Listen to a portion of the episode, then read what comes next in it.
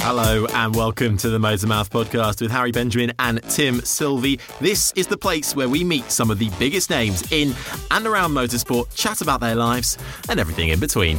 This week, we are joined by one of the faces of Sky Sports F1's coverage, the ever engaging and very nice Natalie Pinkham is this week's guest. She's reported for Sky since 2012, and before that has had stints with the BBC, as well as working on a number of different projects, including some amazing and hard hitting documentaries and charitable work. It was an honour to chat with her and hear her story. Thank you so much to you guys who continue to download and listen. If you like it, please do leave us a review. It really helps us to get bigger and enjoy. Welcome to episode 36 of the Motormouth podcast. Before I introduce today's guest, I have to head, as always, over to Essex to bring in a stallion of a man in the county that is home to Romford Greyhound Track, where they once hosted cheetah racing, no less, in an attempt to get more people through the gates. And did you know that Colchester in Essex is Britain's oldest recorded town and was in fact our first ever capital city? It also has the enviable title of being hometown to the Prodigy, Depeche Mode, Alison Moyet, and Jessie J. However, enough of the Essex based frivolity. We're not here to talk about the home of Towie. No, we're simply here to bring in my Essex based co host,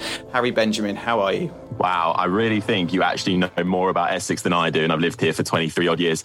Um, it took a lot of digging to get those facts because, as you clearly. know, I've used a lot over the last you're year. Right. So. I don't know how you're still going. You're really, uh, you're really eking it out. Um, but either way, I'm good. Still alive in Essex, living in lockdown life. Uh, well, sort of half lockdown, whatever you want to call it these yeah. days. Um, yeah, all good. I'm very excited though because I am going to uh, a little staycation tomorrow mm-hmm. nice. Uh, into the Peak District. So that'd be fun just to see uh, with the family to to see something else other than my own garden. Lovely. Um, so that'll be fun. And exciting news as well that uh, our Lord and Savior Paul Resta has been yes. uh, announced as a reserve driver for McLaren. He's not in though yet, so don't get He's don't get carried away. any harm on any of the drivers, yeah, but right. wouldn't that be wouldn't that be an amazing story? What would How you, are you? I'm fine. What What would you do if it happened? Like, would you pass I mean, I lost it last or? time when he raced for Williams. so um, I don't know what I'd do this time. I'd because he's actually in a car that could score points, but I don't want to get ahead of myself. Uh, I don't know. It's I, am just yeah. Uh, I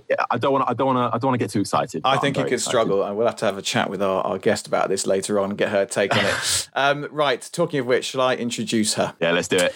So today we're honoured to be joined by Natalie Pinkham, a familiar face uh, to all of us on Sky Sports and Sky Sports F1, a mother, broadcaster, charity campaigner. Uh, she's the face or the voice of her In the Pink podcast, which, if you've not heard, make sure to go and check that out wherever you listen. Ladies and gents, it's my pleasure to welcome Natalie Pinkham to the Motormouth podcast. Wow. Hi, guys. Hello. How are you? Very well. Very well, you? thank you. Now how are you? How's uh, how's life been in this a lockdown world? Oh, you know, it's been pretty good actually. We've yeah. actually stayed in one place for more than uh, three or four days. So I've, uh, yeah, I've had a lovely time. I mean, look, I know it's been difficult for a lot of people, and there's obviously extra pressures and anxiety and tensions for a lot, but I've actually loved just being my husband and my two kids. Uh, homeschooling, forget about it. Uh, Terrible. Nightmare. No chance. But we've trained together in the garden. Obviously, the weather's been amazing. And um, we're lucky to have, albeit a postage stamp of a garden, it's still outside space.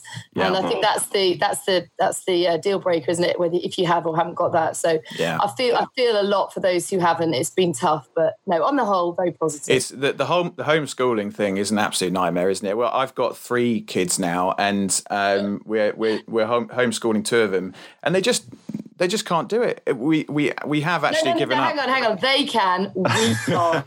well, there's there's that as well. Yeah, and and and then you try and do it, and it just gets aggravated, and then you turn to alcohol, and then the you know then the, rest is history. It's an absolute flipping nightmare. But um, I, but I just want to get them back to school. It just it feels like they haven't been there for months it's tough on them, isn't it? Yeah. But you know, this will be a period of their lives that they never forget, and I'm sure it will toughen them up, and it'll be go down in the history books as being a chapter of all our lives that, that yeah. changed us and hopefully hopefully mm. long run for the better yeah yeah absolutely now you're obviously very familiar with podcasts um, you've got one yourself in the pink how's it how's it all going Yeah, it's good. Yeah, um, I've got just done one with George Russell. I'm doing one with Alex Albon this afternoon and Kevin Magnussen next week. So it's very F1 heavy at the moment. Yeah. Um, but then I've also got Trevor Nelson. Oh, yeah. legend Oh, awesome. Yeah, he's on Friday. Uh, no, sorry, Monday. Um, so there's a, a real eclectic mix, actually. I mean, it's just selfish of me, really, because I just I just interview people that I want to talk to, and all but you know whatever background they're from. So it's nice. It's just yeah, it's lovely. I love doing podcasts. let's let's take it back to the start then, as we as we do with all of our guests. So we like to sort of uh, deep dive into their lives and careers. Um, tell us about you and how it all started. You know, was broadcasting and, and motorsport and sport in general? Was that always a thing for you growing up, or did you just sort of fall into it? What was what was early life like? Yeah, always sport crazy family. Um, I have to say, my chosen sport was always athletics. I love track and field. I love uh, watching it and participating. Zola Budd was my out and out hero growing up. Um, she didn't wear shoes, so neither did I. And I used to run around the garden, back into the house, back out into the garden, leaving paw prints everywhere, driving my mum mad. Um, and um, but then very early, motorsport was a thing for us, as was rugby and football.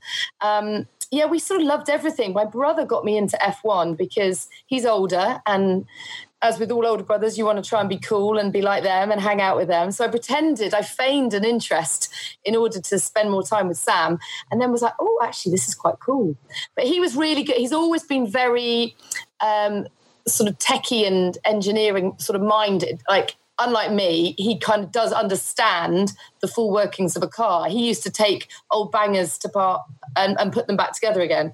And I've never been like that, hence uh, huge reliance on Ted in our team. Yeah. Um, I spend all my time with him trying to learn. It feels like I've transferred that from my brother across to Ted. The pressure's on Ted now. Yeah. Um, what- good.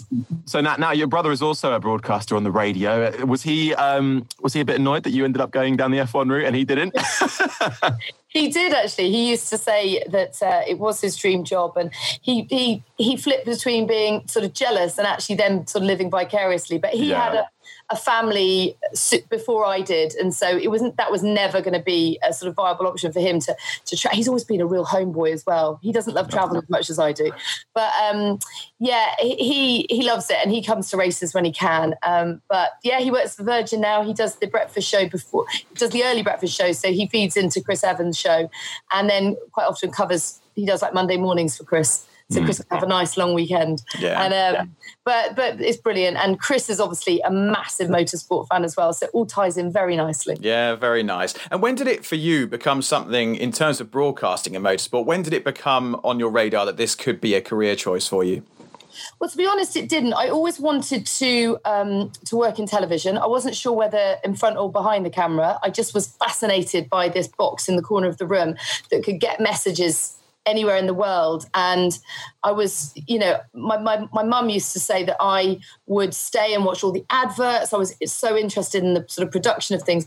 But she did always think I was a bit of a show pony. So even like when I made toast, I'd be like, and here we have a slice of bread. And I'll ask my glamorous assistant to pass me the butter. This is how you butter the bread. And just to drive everyone mad. Um, so she, they always felt that I would be in front of the camera, but um, I kind of wanted to understand the workings of the industry first. So I was a, a runner, researcher, assistant producer, and then got my opportunity um, actually presenting live poker. Ah, It's quite handy because people are either nodding off or pissed, so they don't know if uh, you know. It's quite a good place to cut your teeth. They don't know if you've made a mistake because no one's really concentrating. Yeah. Uh, you get transfixed with live poker, don't you? You're like, I just watched one more hand. Yeah, yeah, And then before you know it, it's like four hours later. yeah. Are you a poker So- player? Do you, you have you had Yeah. a go? You are. Yeah, so I um I used to do the European Poker Tour with uh, my my dear um, friend Caroline Flack, and we used to travel around Europe together, both playing and presenting poker together, and it was a dream job. You know, I used to. We just we went to every city in Europe and just had a brilliant time, and it was a great place to learn live television. Um, and then the opportunity in terms of Formula One came because Five Live contacted me and said, "Would you like to be a pit lane reporter for us?" And it was really out of the blue. And I thought, oh my God, that would be amazing. But quite intimidating at the same time because it's one thing to be a fan of the sport, it's another thing altogether to, yeah. to broadcast from it. Um, and, you know, as you guys well know, F1's the kind of sport where the more you learn, the more you need to learn. Yeah. It's like this giant onion that you just pe- keep peeling layers off. And um, so, yeah, it was a, a, steep learning curve, but one that I've really enjoyed. We ha- we've had um, a few broadcasters on the show, and um, I think it was Jennie Gow maybe that said to us um, she thought she knew a lot about Formula One, then started working in it and realised when she started working people like Paul di Resta, Harry, I said his name, we'll we'll talk about him, um, that uh, that she suddenly realised she had so much to learn and actually knew nothing. Yeah. Um, did did you experience that when you came into the sport? Yeah, you definitely learn um, on the job, and you know we're all works in progress, so you never stop learning, and um, it's constantly evolving as a sport. It's not really like football or rugby to that extent. Yeah. You know, there's so much um, technical know-how, which again is why I refer back to Ted. Uh, but uh, it's great having past races with you because they give you such a different perspective. So it's brilliant working with people like Paul di Resta. Well, let, us talk about Paul di Resta because I tried to say it in my sexy radio voice. Then don't you'll get Harry overexcited. So, so just so our listeners are aware, um, I'm, I'm sure they already know, but Harry is the biggest Paul di Resta fanboy on the planet, bar none. And there is. Talk... I don't think I've ever met anybody else who who likes Paul di Resta as much as I do, and no. I can't explain the fascination at all. Right but I just it's not. I don't think it's in a weird way. Just a big try, fan. Just try, just try. So, well, I mean, I, have I've I've watched Formula One. I, you know, I, I well, I was. Look, he's getting all giddy. You can't get his words out. I'm just so nervous about talking. um, no, so I, I remember watching Paul di Resta vividly from 2011 to 2013. His his his main stint in F1, and I love an underdog. Always have, always will. He was British, Scottish, but British, uh, and you just and the thought that car was always like if he got a fourth place or a sixth place, that was such a big deal. And he was he I'm pretty he was better than most of all of his teammates. Him and Hulkenberg were pretty evenly matched. And I just thought he deserves to be. And at the time, it was like he he might take over from um, Schumacher in the Mercedes and all that was all the rumors that it was. And I was like, yes, absolutely, I can get on board with this guy. Underdog. Hamilton's already established. We've got Button. Di Resta was the next one, and then he got sidelined. And I just thought it was so unjust and that he had such bad bad luck and that people didn't quite um, i think people misunderstood him as well i don't think he maybe communicated very well the kind of person he was i don't know i've never met the man but um, i just that, that's my that's the reason i felt like i think his formula one journey was cut short and i think he could have been a very very good formula one but he driver. might be back he could be back could be, couldn't he? And Stranger he things have happened. Yeah. Stranger things have happened. Honestly, you should have seen me when he got when he replaced Massa all those years ago. I literally went ballistic. Yeah ballistic. Well, was, and he, and he proved that he was. Yeah, and he proved that he he still had it as well because he yeah. had no practice and still did it. Anyway, that's the PDR chat. Still waiting for him to come on the podcast. Um, that email, I haven't responded to my email yet, so uh, give him a little nudge, will you? Um, but we get sidelined by Paul di Resta quite a lot. Let's go back to you. F1, dream job for many. Can you pinpoint a best part of the job? Well, certainly when I was um, younger, before I had kids, the travel was um, a massive draw for me because I've mm. always just wanted to see the world and experience different cultures. And what we used to do is we used to tack on a few days before and after each race to really explore each city and get to know the area and the country that we're in it is much more difficult to do that now. And obviously, I, I want to get straight back after the race to be back with my kids. And actually, I try. I do take the kids to quite a few races as well. So um, I remember when I had Wilf, and he so he's five now, but I had him, and three months after I had him, I strapped him to me, and we went to our first race together to Barcelona, and uh, it was brilliant. And he's been in pit lanes and in and around cars ever since, and as has Willow, and. Uh, I, I, you know, I, I want them to have that sort of well, that kind of don't be phased by anything mm. attitude that I grew up with. That's always what my parents instilled in me, just to go out exploring. So that's definitely a massive part of it.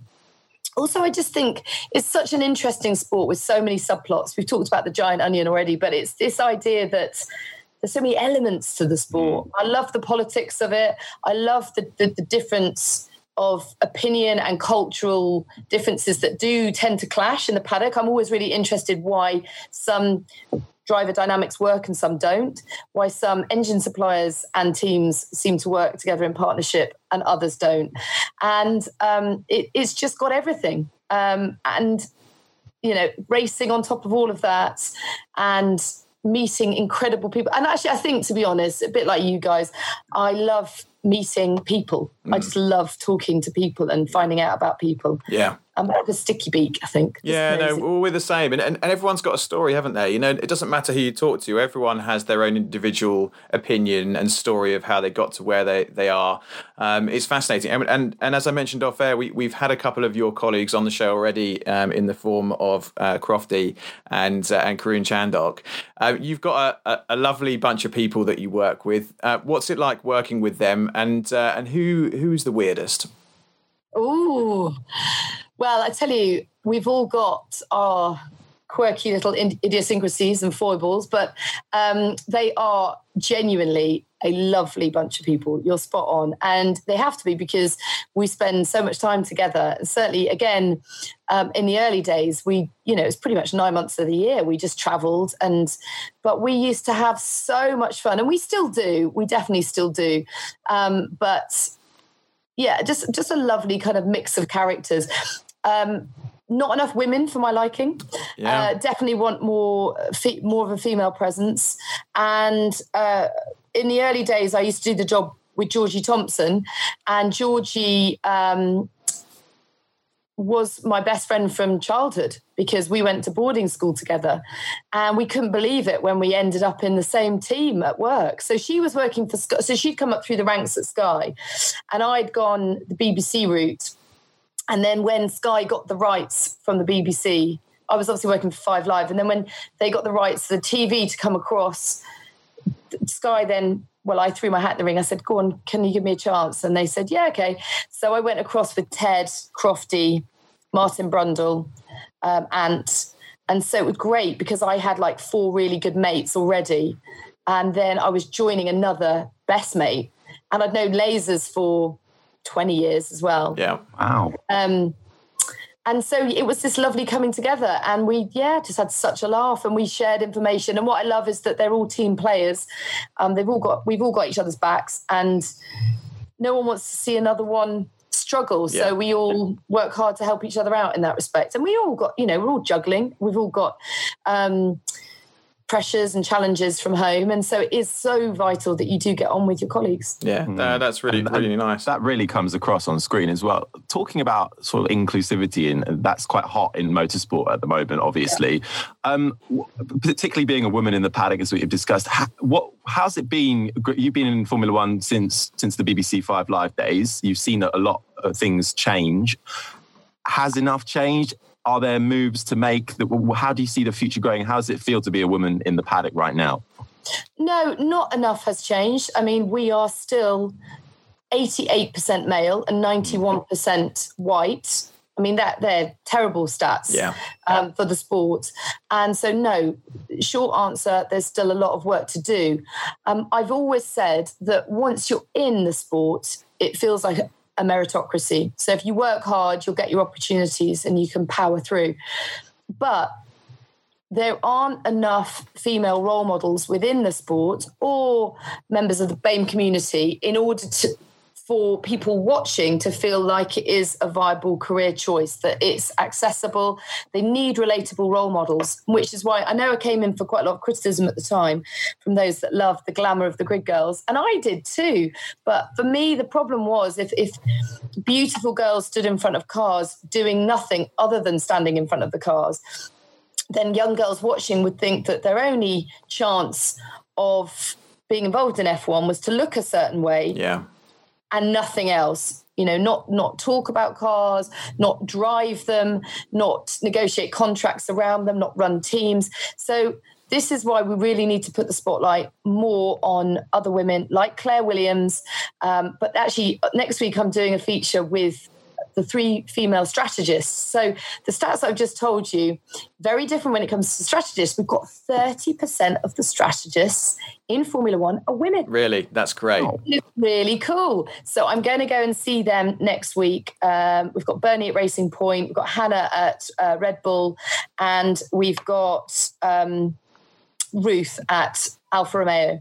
All brilliant women, brilliant brains, brilliant minds. And this is what we need to be showing is that there is stuff happening, but more needs to happen and, yeah. and, and be a cause and effect thing. So, yeah, I'm, I'm really passionate about it. And um, Karun and I are working hard on creating ideas to improve the diversity within the sport because it's vital, you know. Yeah. 2020, for God's sake. Yeah, absolutely. And we, obviously, you mentioned Claire there. Um, she's come in for um, criticism over the last, you know, couple of years. Um, some of it just and fair, some of it perhaps not. Do, do you think um, the fact that she's a woman has any bearing on some of that criticism? Do you think it's that still exists in the sport? I'm afraid so. It would be very naive of me to pretend it doesn't. I mean, I I often say, um, you know, people ask me whether I've experienced sexism within the sport. I say, no, no, of course not. And I think, hang on a minute, hang on a minute. Until people like me actually acknowledge that everyday sexism is a thing, yeah. unconscious bias is a thing, then nothing's going to change. Now, has it affected me? Um, you know, hopefully not. It's probably toughened me up. I've probably got sort of thicker skin because of it. But um, it's there. Of course, it's there. You know, you you you need to feel like you've got a voice, um, and you need to be able to use that voice and feel that it counts. Um, and actually, I think this whole uh, discussion at the moment is, has been really good for everyone within the sport because they've suddenly actually started thinking, yeah. I wonder what it is like for someone like Lewis or Karun yeah. or um, a woman, you know, anyone who isn't um, represented to, to the fullest yeah. extent within our sport. Oh. And suddenly, if, if you can just see the world through another's eyes for a moment, you realize what needs to change. I mentioned Trevor Nelson earlier. Um, it reminds me of a time with him because we used to do an NFL show together. And he said to me, um, oh, should we go for a production meeting before the show? I was like, yeah, yeah, yeah, great. And I suggested a venue. And when we walked in to this venue, he just looked around and sort of rolled his eyes slightly. And I said, oh, you know, everything okay? And he goes, well, look round. Do you see another black person in this whole place?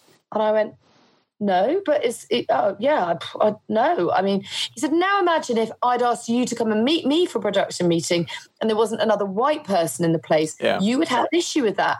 And I went, yeah, God, maybe I would. Yeah. And because I didn't see the color of his skin as an issue, I didn't think he would within that environment. And that's what I mean about just trying mm-hmm. to see through another person's eyes. Um, yeah. Absolutely. Just because you know you're not racist and you believe that you want change in the world doesn't mean that you can't occasionally just try to view things from another's perspective. And that's what we talk about the need of educating all of us. We all need to learn more and be better. I think you absolutely hit the nail on the head. And it, it, it made me think recently with this whole Lewis Hamilton, you know, and Black Lives Matter movement. Um, for the first time in my life, and we were talking to Willy T. Ribbs about this. We had him on a couple of weeks ago, a few weeks ago, and, he, and we had a good chat with him about it.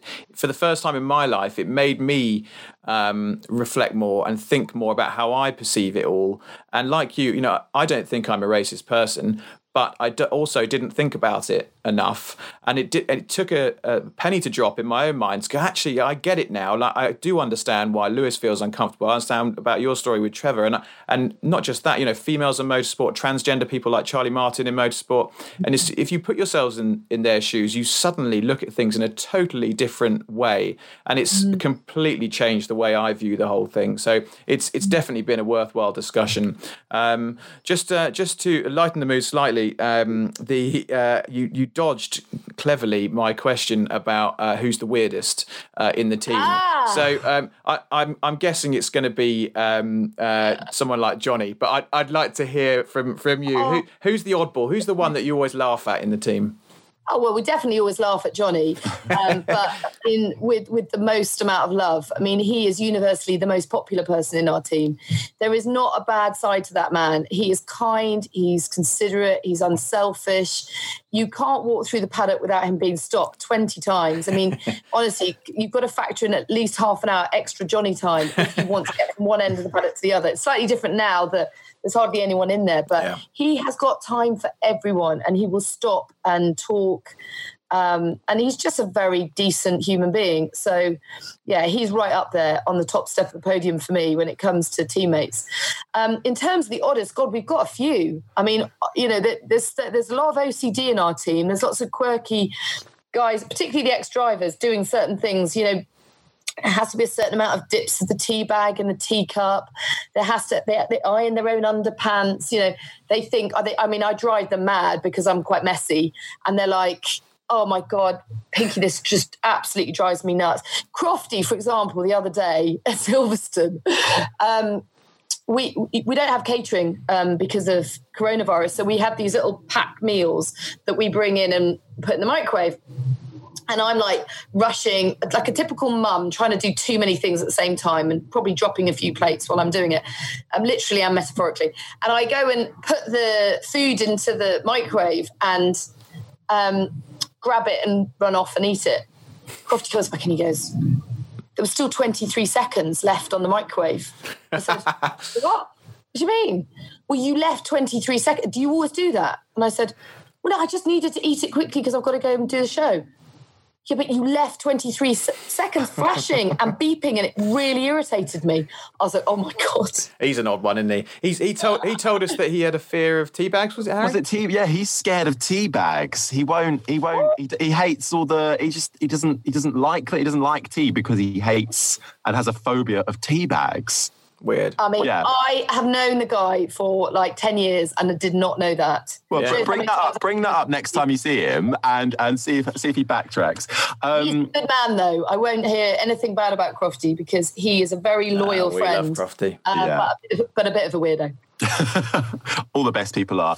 Um, yeah. Nat, now I think now is the perfect time for you to take part in the hardest quiz in motorsports. Cue music. Thank you, Timothy. Now, um, Nat, this quiz has been going on for some time now. We're really, really stretching the life out of it. Um, there are 13 points up for grabs. Uh, we're going to play you a couple of clips, and basically, you hear the clips, and then I ask you a few questions about them. They're all related to uh, mostly the last Formula One race, which uh, at this moment in time was the first Silverstone round, um, and also there's there may be one or two in there relating to you and, and your career and, and, sort of maybe interviews you've done and that kind of thing. Um, Conor Daly currently sits at the top of the leaderboard with 13 points, so the only way to beat him is to match him. Uh, but if we're looking uh, for you know some of your colleagues, Crofty ninth with 11 points. Uh, then we have who else? Karun Chandhok. Um, sadly, uh, is last with three and a half points. Um, he had a mare. Every person I know. I know, and all the questions were about him, and he he got them all wrong. It was oh. it was awful. But are you ready for the hardest quiz in oh. motorsport? No, but let's do it anyway. Let's do it. Let's have clip number one. Have a listen to this. Here it comes. Come on, give me, give me something here. I think you'll get that one. Now, can Ice you give me a bit of the context? Yes, yeah. perfect. Ice racing with Kimi Raikkonen and he suggested that I had a go. And I asked him for some advice. He didn't give me any. He just said, just go. And then I, I smashed it up and wrote off the car on the first turn. It is a brilliant feature. Um, that is absolutely correct. Now, two more questions for you. What year was that in? Um, I think that was January 2013. Absolutely correct. And what team was Kimi racing for at the Renault. time? Oh. Lotus, Lotus, oh. Same sort of thing. I'm yeah. going to give you the benefit of the doubt on that one because technically it was Lotus Renault. Yeah, yeah, I'll give you that. I will give you that. Oh, thin ice, thin ice. Uh, oh, all right, let's let, let's have uh, the second clip. Here we go. Uh, I don't know. I don't know where you expect me to go. To be honest. Hard, hard, really hard. Do you want to hear that again? Yes, please. Uh, I don't know. I don't know where you expect me to go. To be honest. Can you hear what he's saying? Do you need me to say what he's saying? Uh, I don't know if you, I don't know where you expect me to go. To be honest. Yeah. yeah. So who is saying that, and then what's sort of the context around it? And was it from this last race? From the last race. That's a bit team radio from someone. Oh, Alex Albon. Boom. Correct. Yep. Uh, yeah, and was have I got to then give more? The context. So what, what was he talking about? Um, yeah, I remember him saying it now. Um, I don't know where you expect me to go. To be honest, was it was he was he put out into traffic in Quali? Was that why he was pissed off? No, okay, no, no, I don't like that expression. um, okay, hang on, hang on, hang on. I can't think. Do you want it one more it was, time? it was if I give you yeah, hear it one more time, and, and it, it if I, it wasn't qualifying. Here, here, have it one more time. Here it comes. Uh, I don't know. I don't know where he's expecting me to go. To be honest.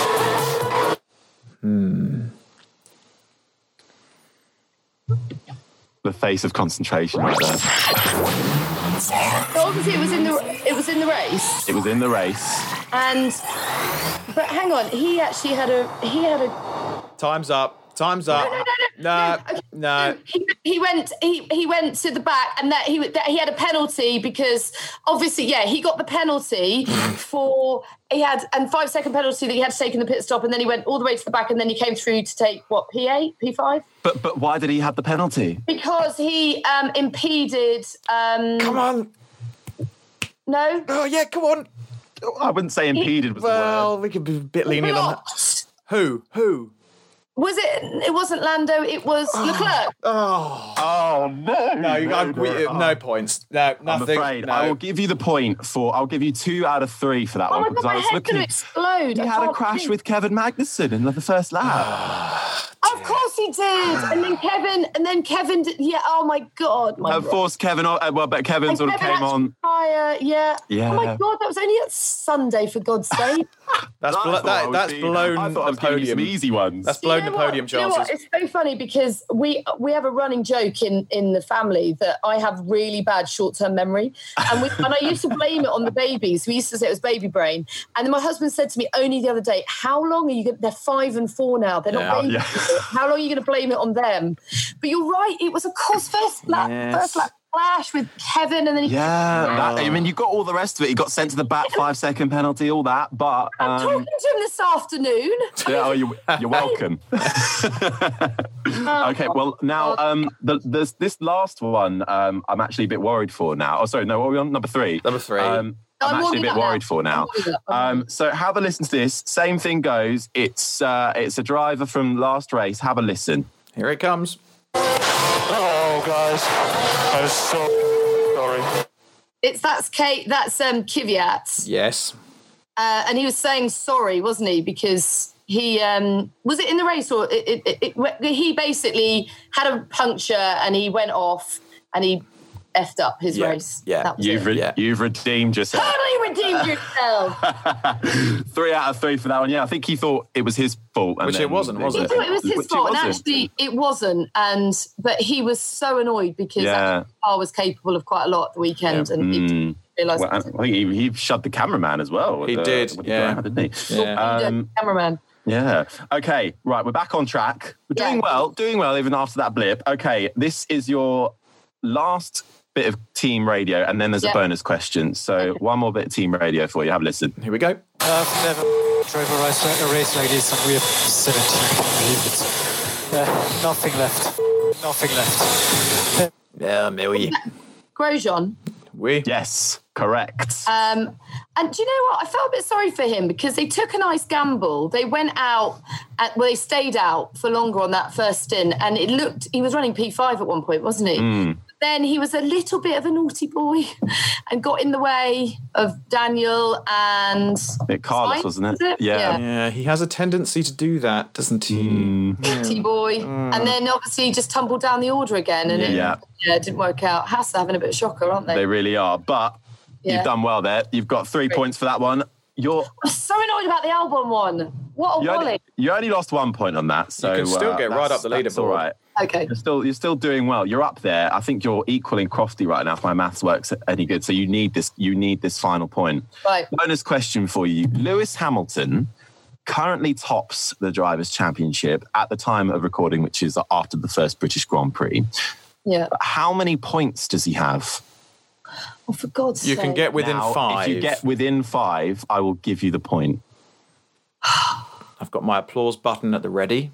No, this is really annoying because I do know this, but I've just got 91 in my head because that's his poles. Oh no.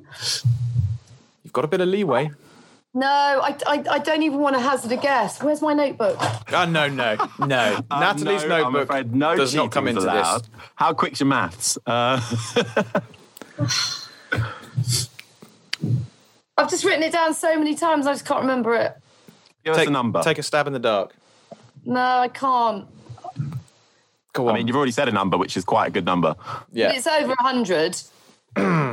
Mm, Is it not? no. So is it in the nineties? Mm. Maybe, maybe high eighties. Could be. Eighty-seven. Oh, well, that's good enough. I'll give you the point. he has 88 points currently. I'm actually sweating. Do you know how much I'm sweating right now? That's why this is the hardest quiz in motorsport. It's a tough one. It's not hard. I should know that. I mean, I should. That should To be fair, you should. tongue. Yeah. well, let's let's do the math, shall we? Fine, let's do a tot up. I think it's gonna it's gonna be top five, isn't it? Well, I mean, you've absolutely smashed Karun Chandok's score, so Not you don't have hard. to worry about Not that. Um, so you really wanted to beat Crofty, who was on 11 points, uh, 13 to top the leaderboard. I can tell you, Natalie Pinkham, you have scored 12 points, which puts Another you round of applause. ahead of Crofty, ahead of Jennie Gow, uh, and in the leads of all the.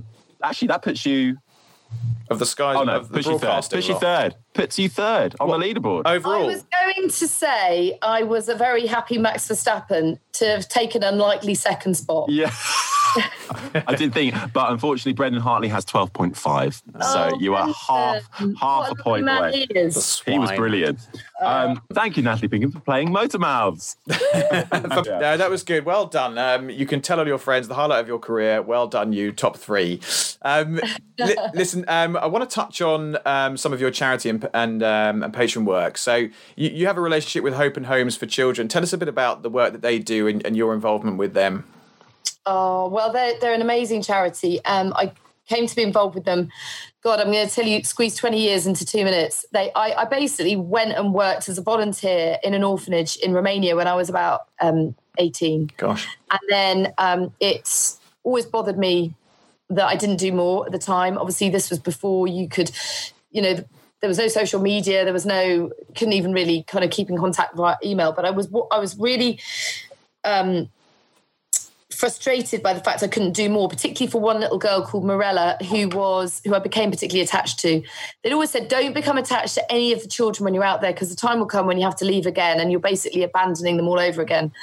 Um, and but I, so I went back 10 years later. I convinced um, a film crew to come with me. Well, I say film crew, it's me and a bloke with a little camera.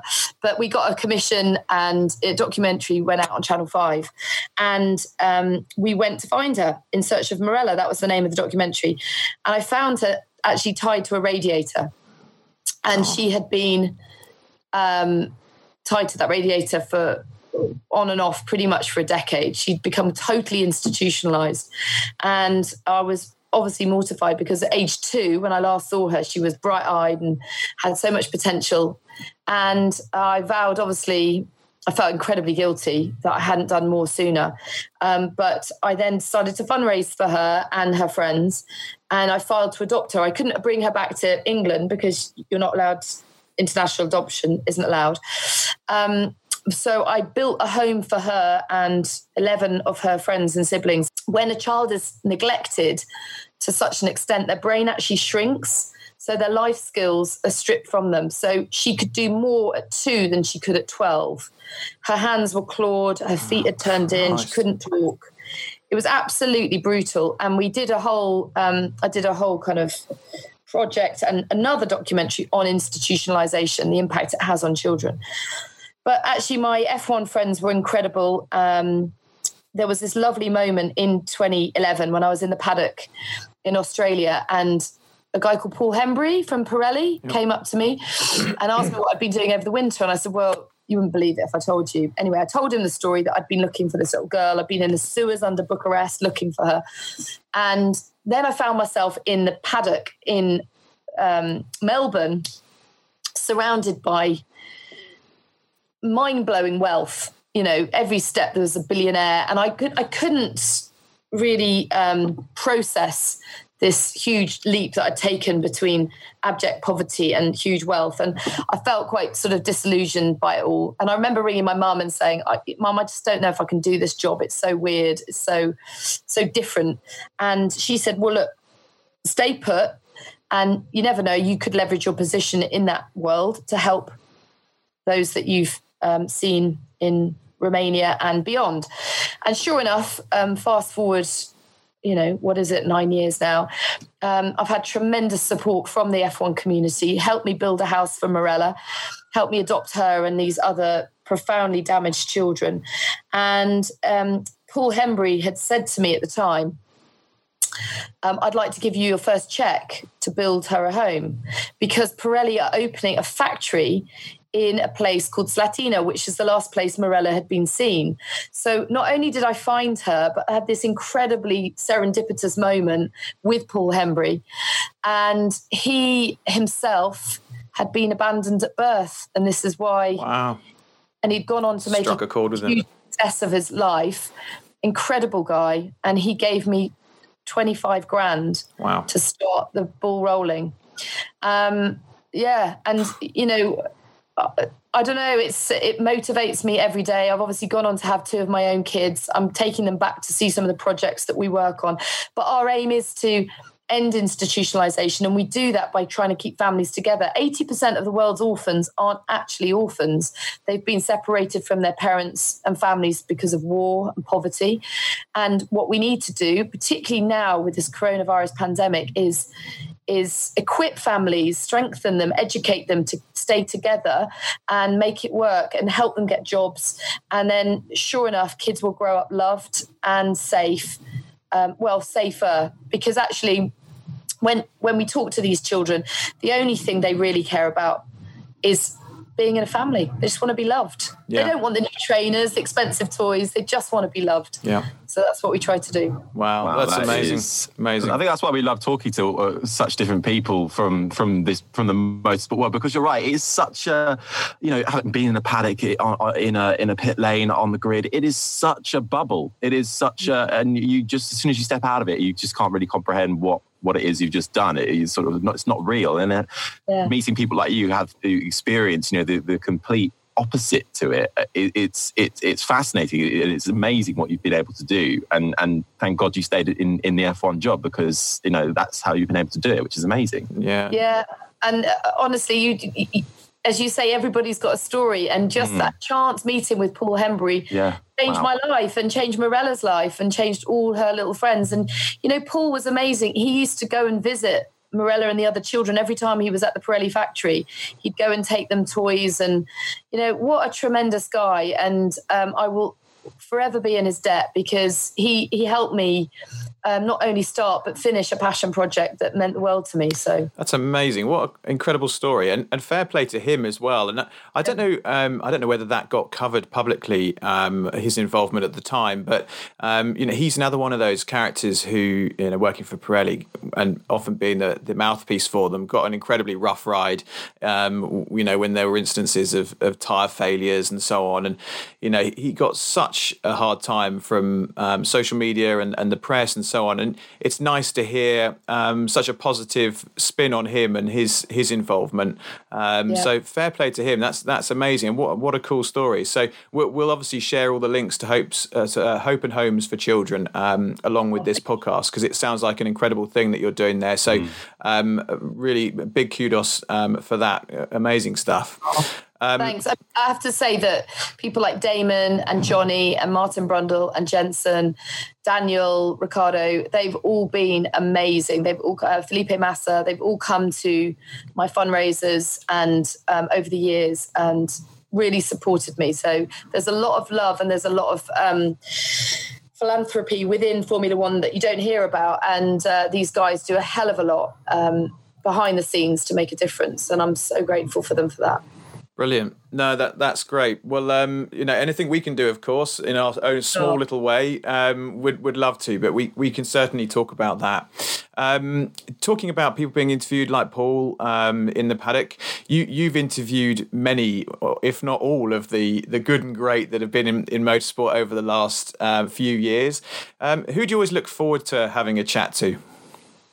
Well, Daniel's an obvious one um, because he is he never disappoints. Um, you know, and I and I never forget him saying to me he had he'd had a crap race in Spa a couple of years ago, and um, I remember sort of you always try to like think about how you can ask the question without further rubbing salt in the wound for the driver. Yeah. Because the last thing they really want to do is be talking to you. Um, so you always try to sort of soften it and look for the positives, but equally, you know, yeah, it's difficult to package it up sometimes as anything other than just being a rubbish day. And I said to him, I'm really sorry you've had such a bad day. And he said, you know what, don't worry, because one of my bad days is anyone else's great day.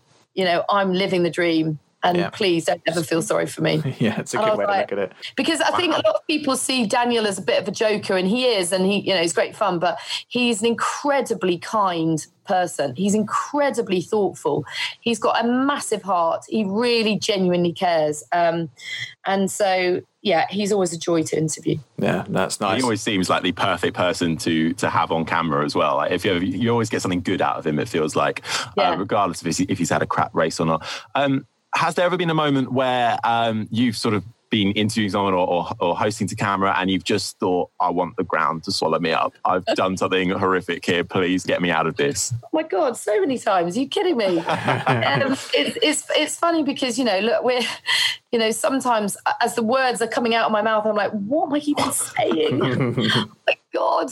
Um, and, but, you know, hopefully people at home know that you're just human and that you're just trying to process a lot of information. I think one one hard part of our job is, and there's no hard parts. It's all great. It's lovely, but um, one of the trickiest bits is when you're in the pen and all the drivers flood in at the same time and you've got them sort of backing up and you're thinking and you're starting to sweat because you've got just these notes that you've scribbled as the race has gone on and say somebody that might have had a fairly you know low key race stands in front of you and you're thinking, oh my God, what happened in his race? And, you're scuffling through your notepad going, what even happened in his race? I can't even remember what happened at Alex Albon and K-Mag from Sunday, for God's sake.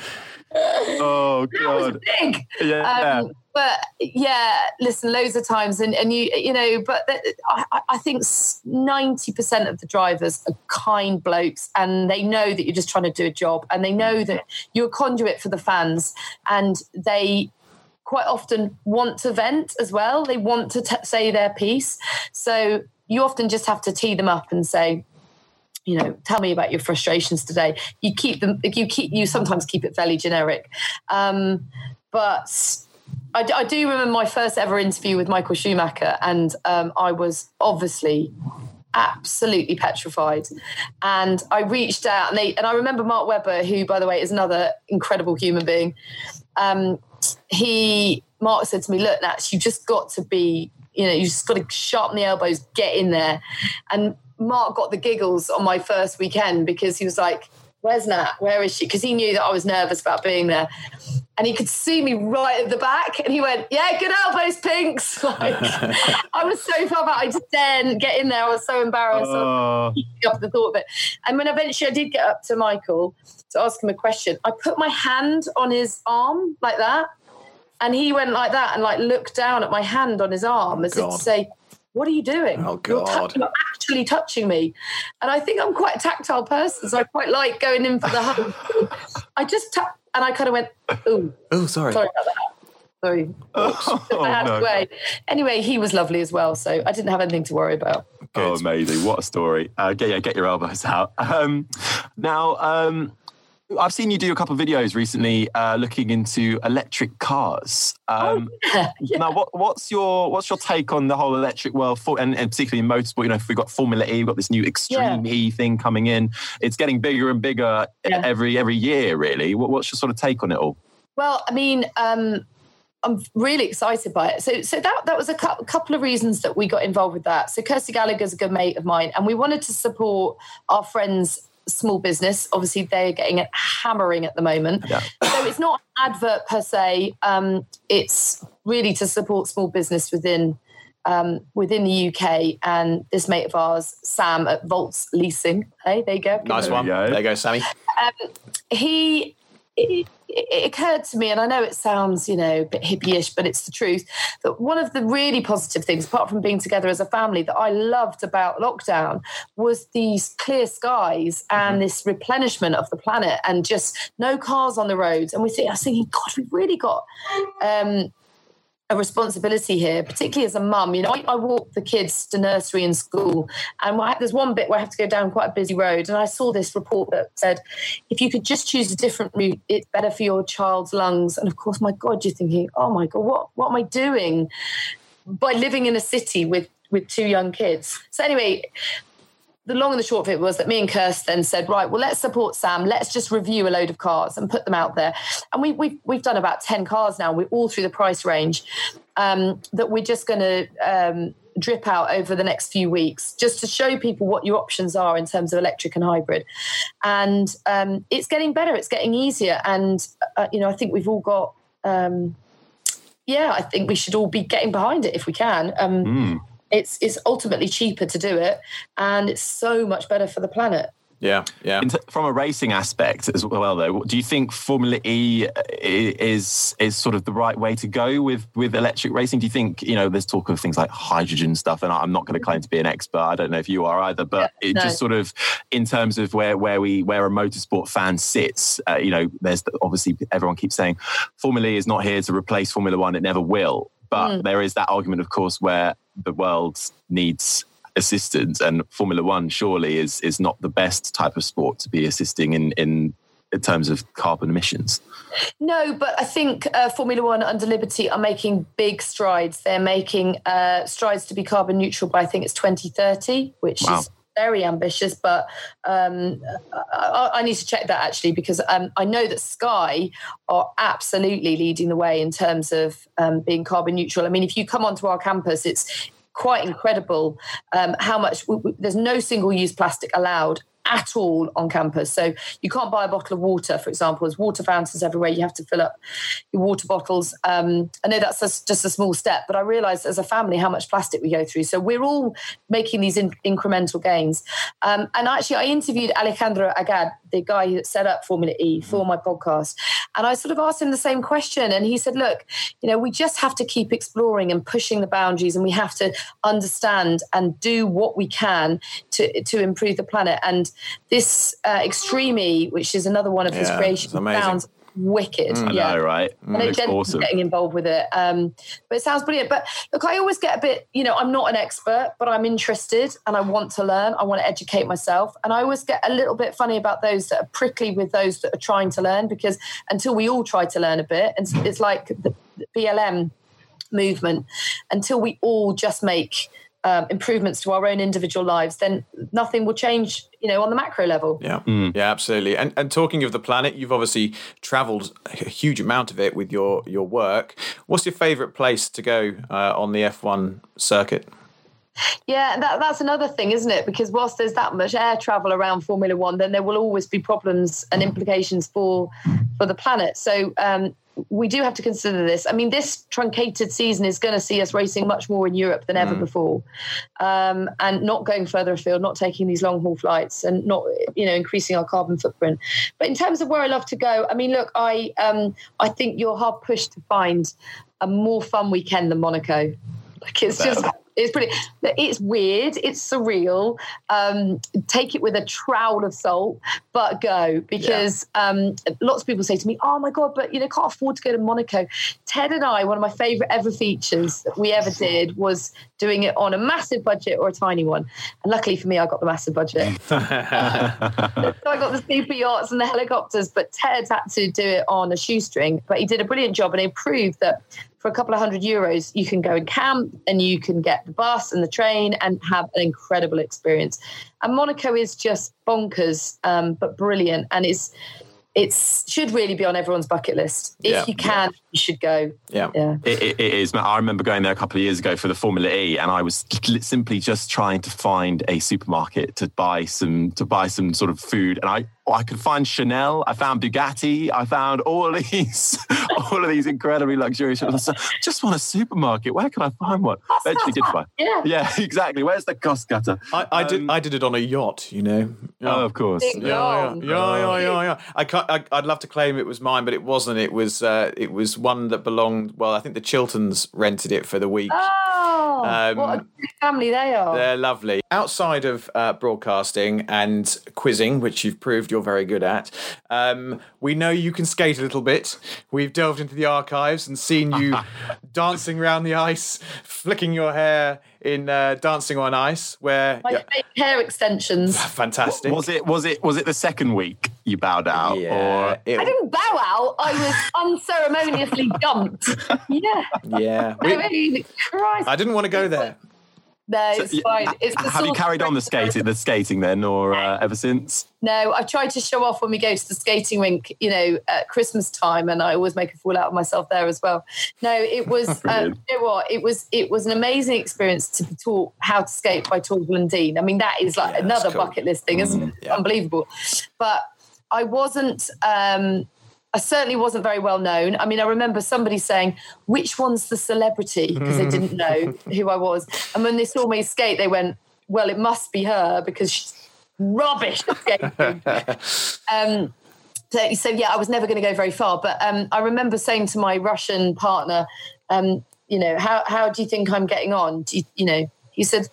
Well, lifting you, it is, it's like lifting octopus. Like this. I was just terrible. Oh, Uh, brilliant! yeah, it was never.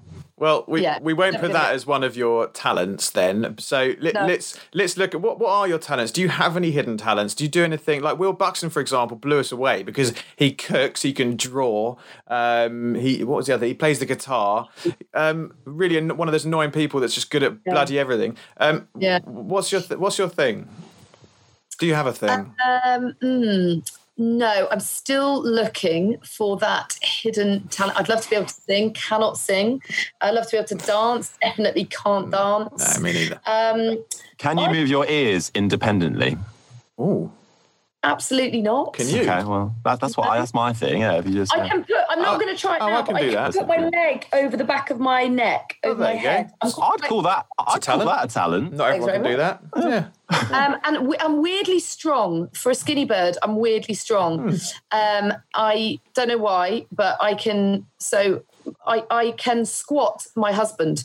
Okay. So my husband's That's nearly impressive. 100 kilos, and he goes on my shoulders, and I can squat him.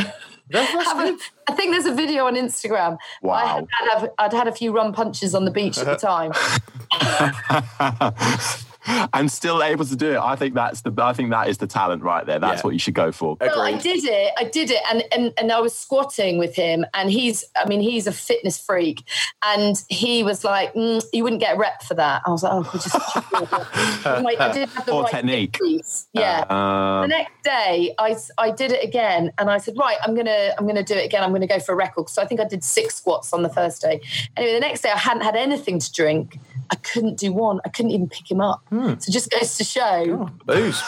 There's nothing wrong with a few Powerful. glasses of wine. Yeah, Yeah. absolutely. All right, but let's flip it around. What do you What are you terrible at? What are you really crap at? I mean, all the things I just mentioned. Yeah. I cannot sing. I cannot dance. I cannot cook. I'm trying really hard with cooking since being a mum. I'm really trying to get better at that. Um, but yeah, I don't know. Uh, jack of all trades, master of none. I like trying new things, so I'll always give it a go.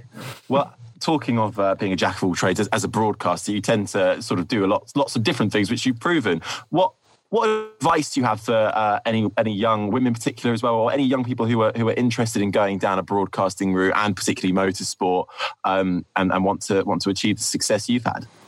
So I think the, the best advice that I got given um, was, well, first of all, just do something you're really passionate about, because then it doesn't feel like work, and then it feels you you, you will genuinely sit up, reading, researching, um, prepping till the middle of the night, and it won't feel like a lot of effort. My mum's seventy, and she's still. Oh my gosh, she'd kill me for telling everyone that. she's 70 it out in the edit. and she's still a practicing barrister who is smashing it in court Wow. every day of her life because she's so passionate about child welfare, which she she represents a lot of kids who've been abandoned or abused. Um, and she's so good at it and she works so hard at it because she she's passionate about it but um i another bit another little bit of advice that i got that i thought was quite handy was if you watch a program like a documentary or something that you love um, write down the name at the end of the show of the director, the producer, the, the production company, and just write to them. Yeah, great just idea. And you know, everyone loves to have their ego flattered and say, "I really loved your show. Um, can I come and see you? Can I have a cup of tea?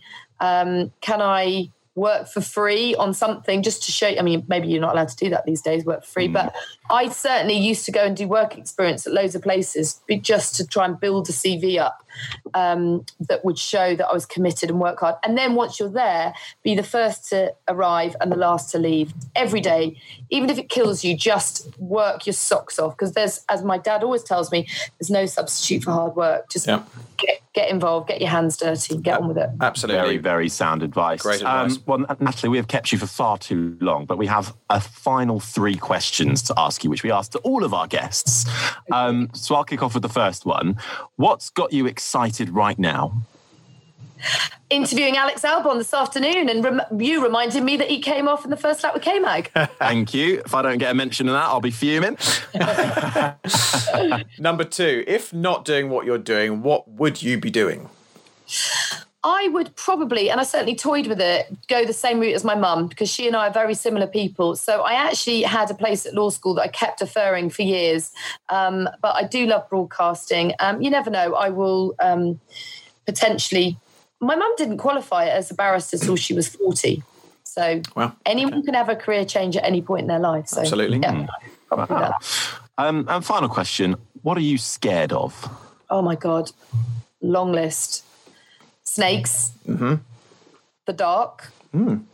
I had that all the dark. I, I sleepwalk a lot. I hate that. Oh, it freaks me out. Really? I sleepwalk a lot, so I'm scared of what I will do at nighttime because I w- mm. quite often wander downstairs and. Have you had any weird things happen when you've been sleepwalking? What are you kidding me? What do you do when you sleepwalk? Do you like make a cup of tea or what do you do? I, I evacuated the hotel in Texas. no, you didn't. Prix, uh, uh, in Austin. What? I told them there was a flood.